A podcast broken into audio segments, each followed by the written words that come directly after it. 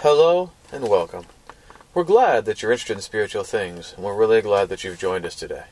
My name is Ethan. I work with the Venice Church of Christ. We're disciples making disciples on the west side of Los Angeles. And today we're going to begin considering the picture that we get of Jesus from the Gospel of John and certain stories that are told in the Gospel of John. And we begin with the first Passover, as revealed beginning in John chapter 2, in verse 13. The Passover of the Jews was at hand, and Jesus went up to Jerusalem. In the temple he found those who were selling oxen and sheep and pigeons, and the money changers sitting there. And making a whip of cords, he drove them all out of the temple with the sheep and oxen. And he poured out the coins of the money changers and overturned their tables. And he told those who sold the pigeons, Take these things away. Do not make my father's house a house of trade.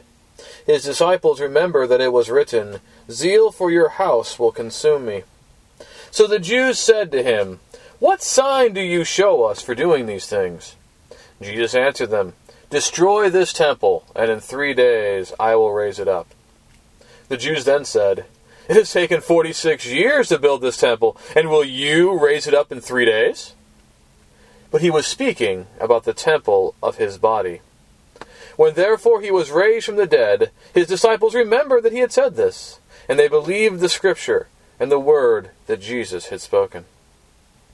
Now, when he was in Jerusalem at the Passover feast, many believed in his name when they saw the signs that he was doing. But Jesus, on his part, did not entrust himself to them, because he knew all people, and needed no one to bear witness about man, for he himself knew what was in man. Now there was a man of the Pharisees named Nicodemus a ruler of the Jews. This man came to Jesus by night and said to him, Rabbi, we know that you are a teacher come from God, for no one can do these signs that you do unless God is with him. Jesus answered him, Truly, truly I say to you, unless one is born again, he cannot see the kingdom of God. Nicodemus said to him, How can a man be born when he is old?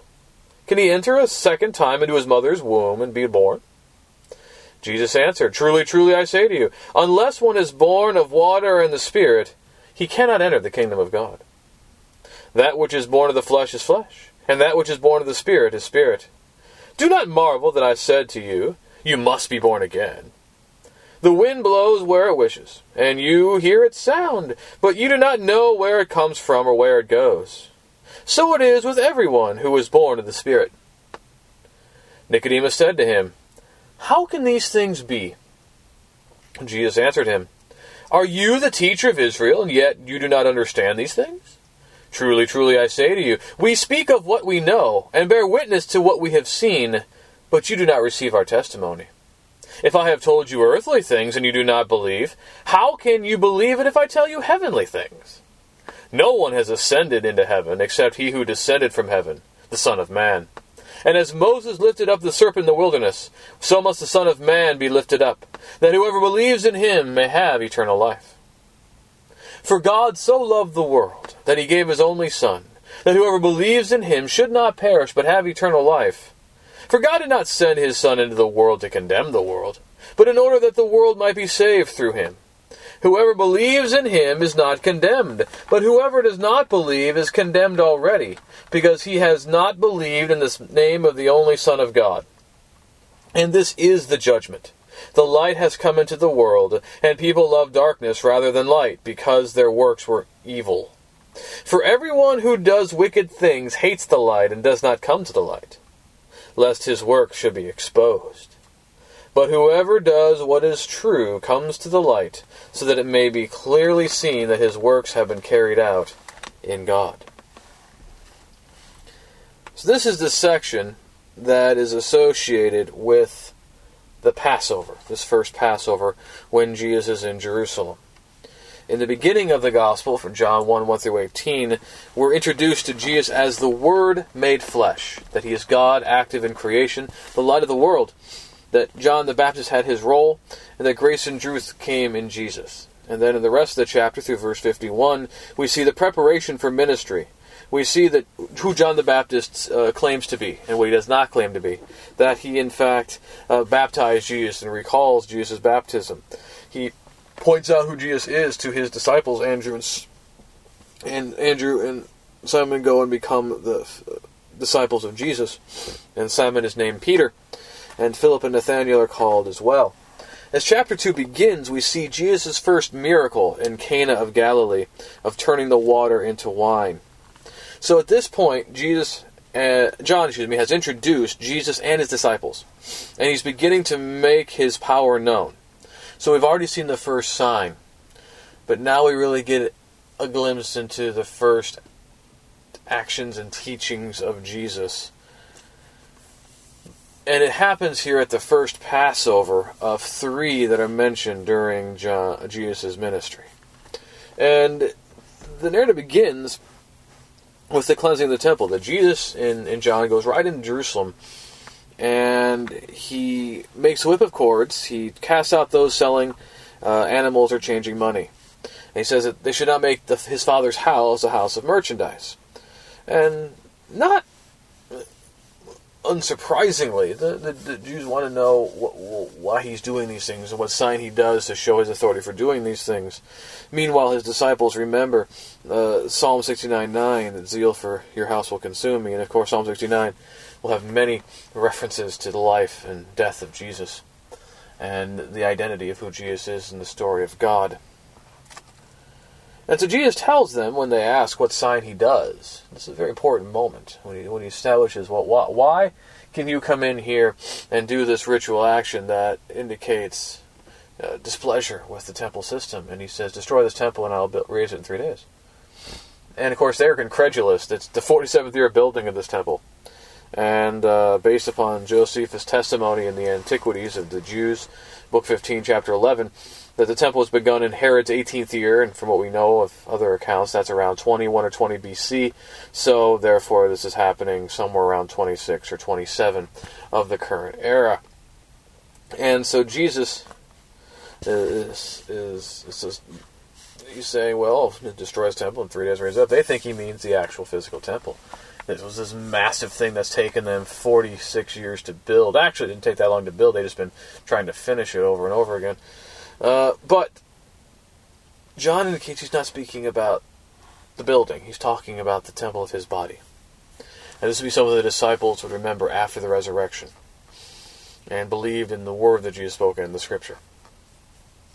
And this is a very important uh, uh, event in, in Jesus' ministry. Then, John indicates a lot of people are believing in Jesus. They're, they're willing to believe, they want to believe but he doesn't entrust himself to them. He doesn't say, "Okay, well, now that you believe, I'm going, you know, do with me as you will," because, well, he knew what's in man,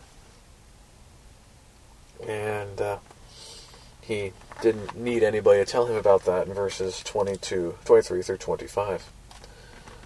Now, meanwhile, we start a new chapter, chapter 3, but even though it's a new chapter, that doesn't mean that we've changed uh, times or or or events or anything of the sort. We're still here in Jerusalem. Nicodemus, we're told, is a man who is a Pharisee. He's a ruler of the Jews, and he's coming to Jesus by night in Jerusalem during this Passover observance. He comes by night because he can't come by day because of the the way it looks, and it would be very difficult for his position to do so. So he comes at night uh, to see Jesus, and, and he makes this grand confession uh, we know that you are a teacher come from God, for no one can do these signs that you do unless God is with him. So, you would think that Jesus shows no sign of even recognizing this, but the whole conversation actually is an indication he does recognize it. Uh, so, okay, this, this man has come here. He should already know a few things. He's a teacher in Israel, so he's going to provide this instruction and kind of see where it goes. And so it just says, and it starts out with this idea that unless one is born again, uh, you cannot enter the kingdom of God. And, and throughout this whole conversation, we see this parallelism going on where there's just much confusion. Nicodemus, throughout, is understanding Jesus in terms of physical matters. So he's wanting to know can you enter your mother's womb a second time. He's not picking up any spiritual dimension to this. And Jesus is also using this kind of vagary here, the Greek anothen. Uh, born again, they also mean from above. So born from above or born again. And certainly they can mistake this very much born again in a very literal, concrete sense. But very much Jesus does mean both. It's both from above and again. And so he again clarifies that, that, that if you're not born, if you're not, unless you're born of water and the Spirit, you can enter in the kingdom of God. That which is born of flesh is flesh, and born of spirit is spirit. And you shouldn't marvel about this. That as the wind blows where it wishes, and you hear it sound, thus it is with the, those who are born of the Spirit. They are are moved by the direction of the Spirit. Of course, there's that vagary that in in Greek not strong. Pneuma is spirit, can mean breath, but in Hebrew ruach can mean wind, breath, or spirit. So wind, soul were, were words that are very similar to each other, and since this conversation was likely in Aramaic, uh, that association would certainly have been there. And Nicodemus doesn't get it. How can these things be? And just you're in Israel, and you, you can't start with some of these basic things. I mean, what's going on here? And eh, he's telling earthly things. And how, if you don't believe the earthly things, then how can you believe the heavenly things? And this leads him to this this extended discussion that the only way you can know of heavenly things is from the one who's come from heaven, the Son of Man, uh, the one who's going to return, the Son of Man. And as Moses lifted up the serpent in the wilderness, a story in Numbers uh, chapter 21, so here Jesus, uh, as, as, as, Moses lifted up the Nehushtan, the bronze serpent, to, to cause all those who looked upon it to be healed from their uh, poisonous bites, so also now Jesus will be raised and lifted up. Um, and of course, we see in the lifting up the cross, but also should see the resurrection and the ascension in the lifting up that happens there to Jesus. And that those who believe in him will have eternal life. And of course, in John 3.16, this is because God loved his son. He loved the world, excuse me, that he sent his monogenes son, his, his only begotten or unique son that anyone who believes on him should not perish have eternal life. But he goes on that the Son was sent not to condemn the world but to save the world. And he, and he makes these contrasts that those who believe are not condemned, but whoever does not believe is already condemned because they have not believed in, in Jesus. And that the judgment that is involved here is that the light has come to the world. People have loved the darkness rather than the light because their works are evil. For those who do wicked things hate the light and don't come to the light, lest their works are exposed. But whoever does what is true comes to the light, that they can be seen that what they have done has been done in God.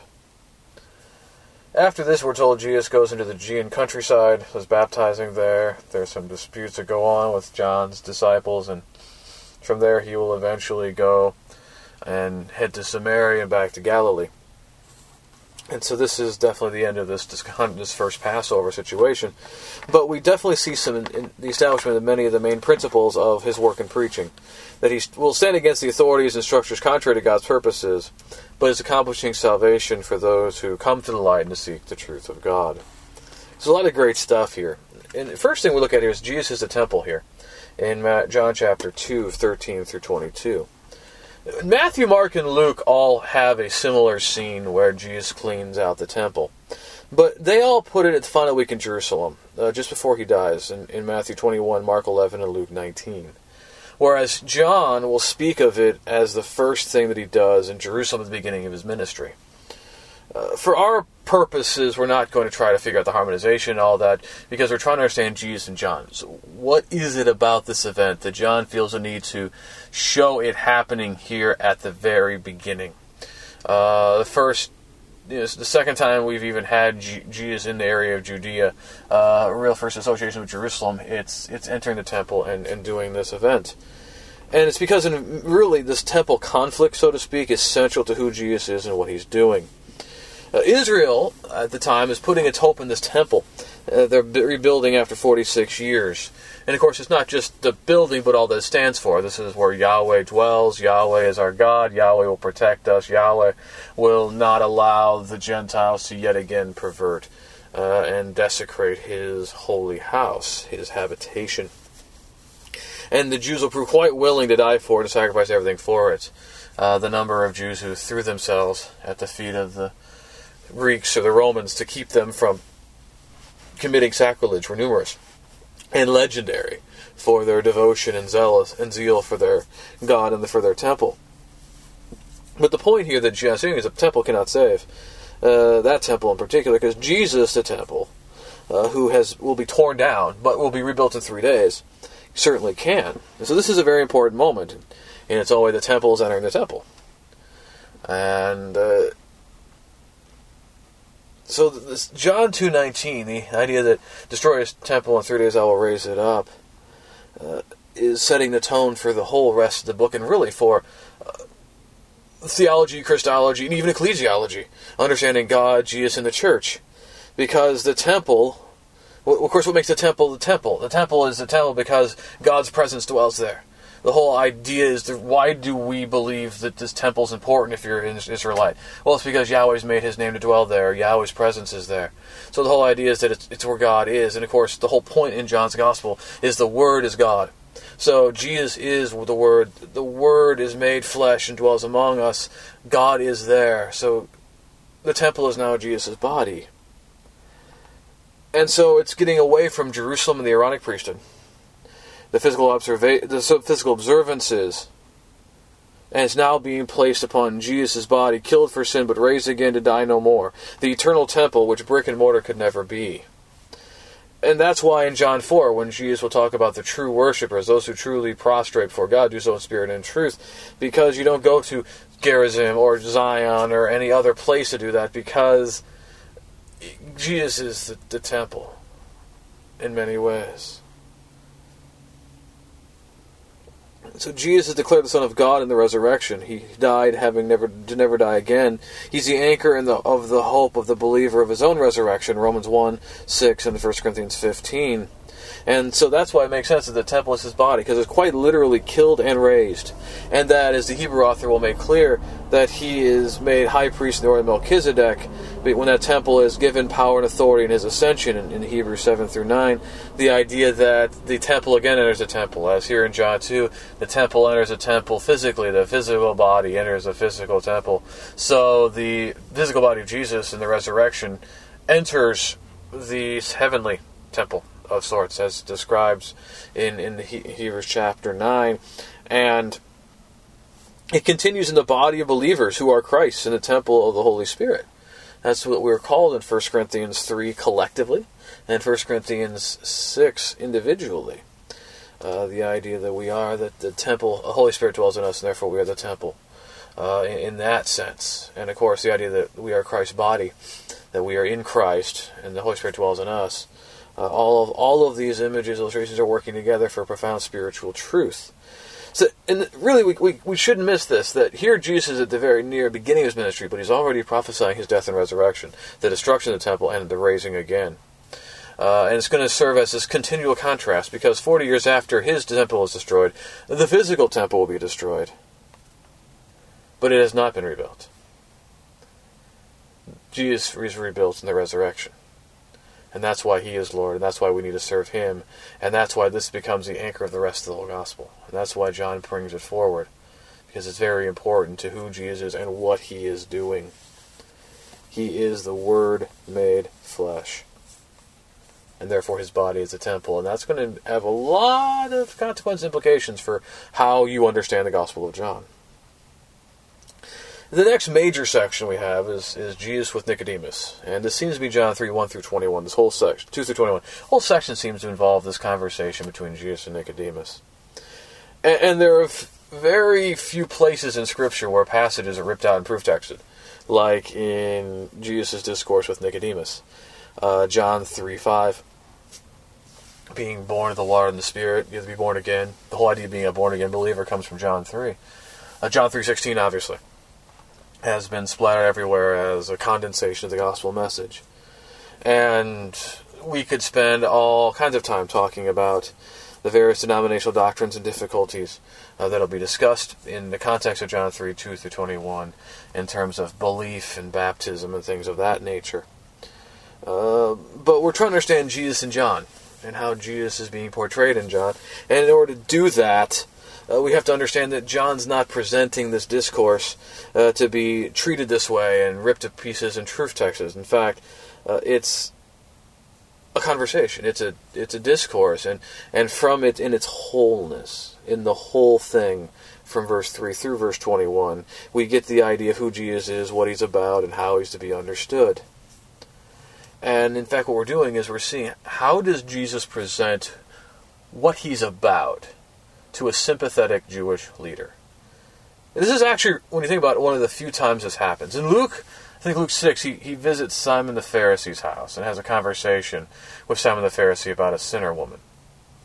Uh, that, that doesn't seem to be as polemical uh, as some of the other times he's talking to the Pharisees. Normally, when he's talking to the Pharisees, he's in a polemical stance. He's he's arguing with opponents. Here, here's what you hear from Jesus when he's talking to somebody who's got the wherewithal and some knowledge and is an instructor in Israel, who's sympathetic to him. What does he tell him? What, what, where does he start? Well, he starts where you have to start. That you have to be born again or born from above to have spiritual life and spiritual understanding to understand all these things in verses 3 through 12. And, and yes, Jesus is talking about the spiritual life that comes when you believe, confess, repent, and you are baptized. And, and, yes, we are right and must defend the need for water baptism. That's what baptism in the water and the Spirit. That water there is water baptism.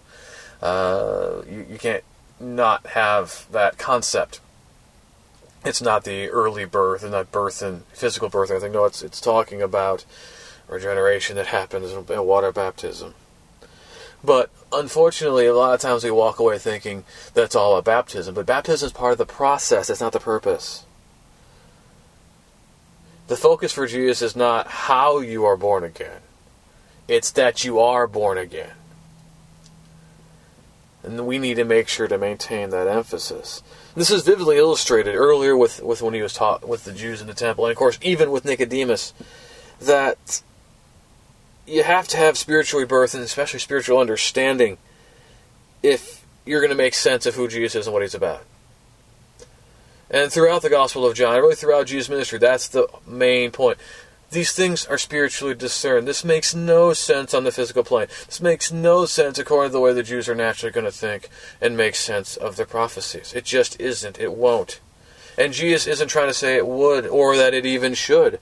That's why Nicodemus he starts with this idea that you have to be born again and born from above. Because what people have done who have not been born again or born from above will just literalize, distort, make make what Jesus says into caricatures when he's trying to convey spiritually in a figure or in a way that you have to give the benefit of the doubt based upon a spiritual understanding it's only when you come to the recognition that G- you, you, you're willing to put your trust in Jesus to get this understanding uh, of how things work. And by the way, this, that doesn't mean that, that Jesus is going to provide some kind of potion or magic wand or, or make you think one day in a spiritual way. No, what the whole point is that to get born from above means to, to, to be willing to submit yourself to the rule of God in Christ and, and therefore to look at th- be willing to look at things through that spiritual lens, to to, to, to try on the, the view of Jesus that, that comes through Jesus, the mind of Christ, so to speak, in 1 Corinthians chapter 2, which we have in its fullness revealed in Scripture. And so it's not like it has to be some kind of magic trick. We have all that we need excuse me, to come to that understanding. Um, that's but Jesus is trying to here explain that here. Once you've got that though, once you've got that ability to understand, be born again, you can then understand uh, that it's coming through the one who descended and will ascend again, and that he will ascend and, and be able to give himself for the world to save the world in John three thirteen through seventeen. Uh, he's speaking of his death in three fourteen through sixteen. He absolutely is. Uh, that he will be lifted up that he that, that, that God so the world that he gave his only son. But it's always in light of the resurrection and ascension. Because as Paul will say in 1 Corinthians 15, if, if Jesus is not raised, we're still in our sins. And it's in the ascension he has made the Son of Man, that, that the, the Son of Man will, as he says in verse 14, uh, none has ascended to heaven except he who descended from heaven, the Son of Man. the Son of Man has to ascend again. He's got to go back up. Uh, that, that's part and parcel of the whole process. Jesus raised up on the cross like Moses raised up Nehushtan. He's also raised up in the resurrection and the ascension. And Jesus is a monogenes, the only begotten, unique from Psalm 2. And that idea of Jesus being the, the, the, the one declared the Son of God, Romans 1 4 in the resurrection. That's how Paul understands how Jesus is the only begotten. He's the only begotten from the dead. He's made the Son of God in the resurrection. Not that Paul would deny that he was the Son of God before, not the Son of God before the resurrection, or not divine before the resurrection, but that this is how this psalm is fulfilled. Eternal life is rooted in the resurrection, because those who are raised have died to death in Romans 6 1 through 11, and that he remains that. He died no longer to die. He died to death once, so he wouldn't have to keep dying. And that's the expression of God's love, that he desired to save the world through Jesus' Son. And this leads naturally that Jesus is not there for to judge, but to save. And a lot of times we get this all messed up today because so many people are about uh, condemnation and judgment in, in the light of some. And so it's easy to react as people say, well, you know, this Jesus is saying here that, you know, it's all about love and, and that he's not here to, to, to judge anybody. Actually, the English Standard has a well that he's not here to condemn people. Uh, Jesus would stood up to the religious authorities. Jesus would stand against sin. He's not a fan of unrepentant sin. But the very important point is that we've missed because we take redemption and salvation for granted is that Jesus isn't here like a Pharisee or somebody else pointing out everybody else's problems, laughing at them, and going back to heaven and watching them die and burn in hell. That's not why Jesus was sent. And Jesus was not sent uh, to condemn, he was there to save. God wants to save the world through Jesus' Son. If God wanted to condemn the world, He would have done nothing. He would not have sent His Son. He would not have uh, forced His Son to suffer this experience or to allow His Son to suffer the experience, however, uh, that went down theologically. Excuse me. That it wouldn't have been necessary if He just wanted everybody to be sent to hell. No, the fact that He sent Jesus, that Jesus was willing to go, that Jesus felt compelled to do this, was because of the love God had that people would not have to be condemned, that in fact people could be saved. And, and therefore, you've got this response either you come to the light or you stay in darkness. If you come to the light, then you're no longer condemned. But if you stay in the darkness, you're condemned because you've rejected the light. And, of course, this idea of light and dark are classically John. We see this in John 1, 1 John 1, 1 John 3, and many other places. Um, this is not a contradiction. Um, that well, you know, you're not the believers are longer are no longer judged in some versions. Some versions say condemned. Uh, if you think in terms of condemned, then certainly there's no contradiction. But even uh, with the idea of judged, it's n- no more of a contradiction than it would be of uh, Acts 17 or Revelation 20, the idea that the unbeliever is already judged because they've rejected the Son of God, that there's still going to be that day where we stand before the judgment seat of God.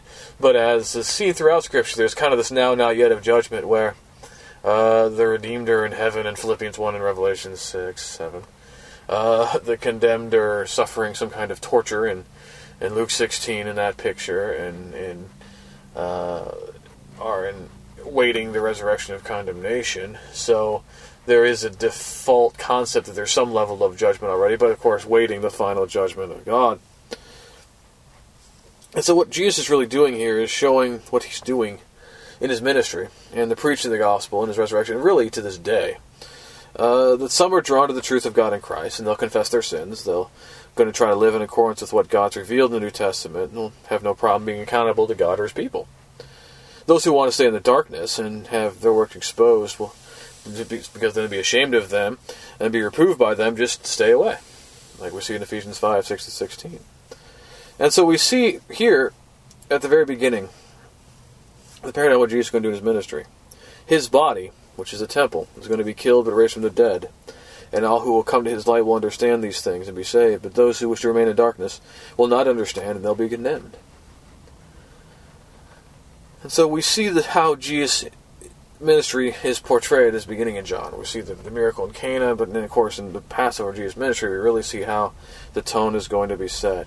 The recognition that the temple in Jerusalem, its trappings, and its system cannot save. That being part of the temple of the Holy Spirit as Jesus' body is what's going to save. That you need to be spiritually born to understand uh, Jesus' salvation and hope in the resurrection. And that we need to come to the light of Christ and repent of the darkness. Which leads us naturally to the question Are you trusting in Jesus? Are you part of his body and sharing the hope of his resurrection? Have you been reborn of the water and the Spirit? Understand what God has done in Christ and have come to the light? Or are you in darkness and are afraid of being exposed? To know for certain that the, those who remain in darkness will be cut off, and their dark deeds will be exposed. Instead, to repent and come to the light of God in Christ is the very appeal that Jesus is making here in John 2 and 3. So, I'm again very glad that you've joined us, and if you need to talk more about these things, you're in a condition where you need to uh, obey the gospel and to follow Jesus, we, we can certainly see what we can do to help with that. Maybe you just want to talk more about what Jesus said, or you've got some questions or difficulties. Maybe you just uh, have a prayer request. You just need to talk. If any way I can be of service, please let me know. You can contact me at my website, deverbovitae.com. That's www.deverbovitae.com. And if you're interested in more about the Venice Church of Christ, you can find out more about us online at VeniceChurchOfChrist.org. We're also on social media on Facebook, Google Plus, Instagram, Meetup, Twitter, YouTube at Venice Church of Venice Church of Christ. We again thank you. Have a great day.